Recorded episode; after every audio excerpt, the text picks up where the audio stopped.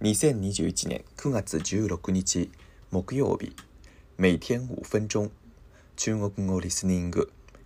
我的童年早恋篇下。私の少年時代早すぎる恋愛編下。この番組の情報源は中国国内のメディアや SNS などです。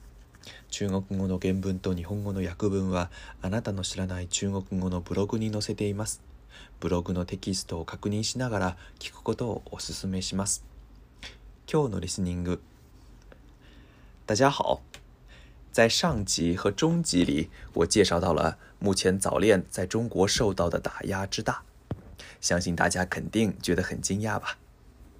不过，的确最近的情况要比以前好很多，尤其是上海等比较开放的大城市， 对早恋全部一概掐死的现象变得少了很多。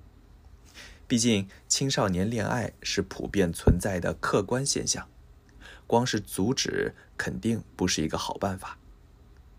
二零一八年，一项对广东省佛山市一千零五十五名高中生的调查显示，高中生现在或曾经有亲密伴侣的约占百分之五十，且该现象几乎没有性别差异。而在对于恋爱态度的调查项目中，接受高中谈恋爱的男生达到百分之七十九，女生达到百分之七十一点三。尽管现在的学生们认识已经产生了变化，但是想要改变一直以来的这个社会氛围是很困难的。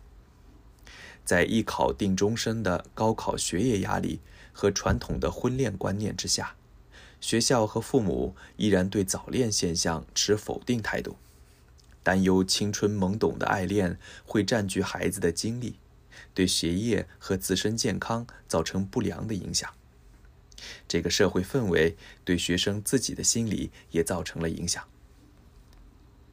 一项2014年在广东、福建和山东的随机抽样调查发现，中学生对恋爱总体持较为悲观的态度，认为恋爱会影响学习的占百分之四十七点六，认为影响前途的占百分之四十一点五，认为恋爱关系不会有未来的占百分之二十四点八，认为恋爱会减少同学间交流的占百分之十九点七。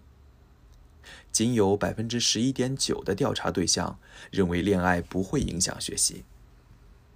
这么看来，不得不说早恋问题是中国的一个复杂的社会问题。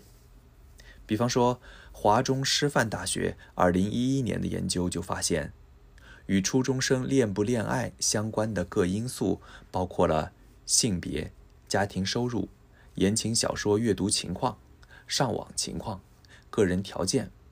比如外貌、智力、特长、住宿情况和性教育情况。另外，也有研究显示，家庭越不稳定的孩子，早恋的倾向也越大。的确，当时的小混混们有女友的比例比普通学生要高。现在想起来，我那个时候要是也当个小混混的话，说不定恋爱就成了呢。玩笑开到这儿。考虑到良好的早期恋爱对一个人的精神成长所能造成的巨大的良性影响，我觉得整个社会从一个积极的角度来探讨早恋的应对方式，形成一个积极向上的社会氛围才是正确的做法。有很多研究都表明，恋爱对大脑发育有着不可替代的良性影响，可以提高今后人生中婚姻的美满程度。还可以培养学不到的情操，发展健康向上、有活力的人格。可能这个说法有点奇怪，但是我认为社会应该利用好早恋的机会，让孩子可以趁机更好的发育成长，这才是正道。我作为一个当年早恋被活活掐死过的人，到现在依旧觉得那样的社会是不对的。也祝今后中国的孩子们能真正自由的恋爱，享受幸福的人生。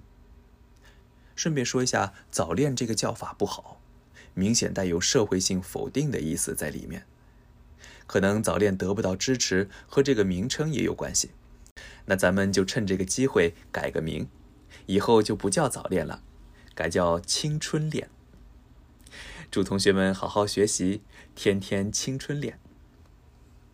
今日の単語とフレーズ。好好学习，天天向上。好好学习， 天天向上。直訳すると、よく学び、日々向上しようという意味になります。中国の学校でよく見かける勉強を奨励するスローガンですので、ぜひ覚えてください。本文最後の文章はこのスローガンのパロディです。例文。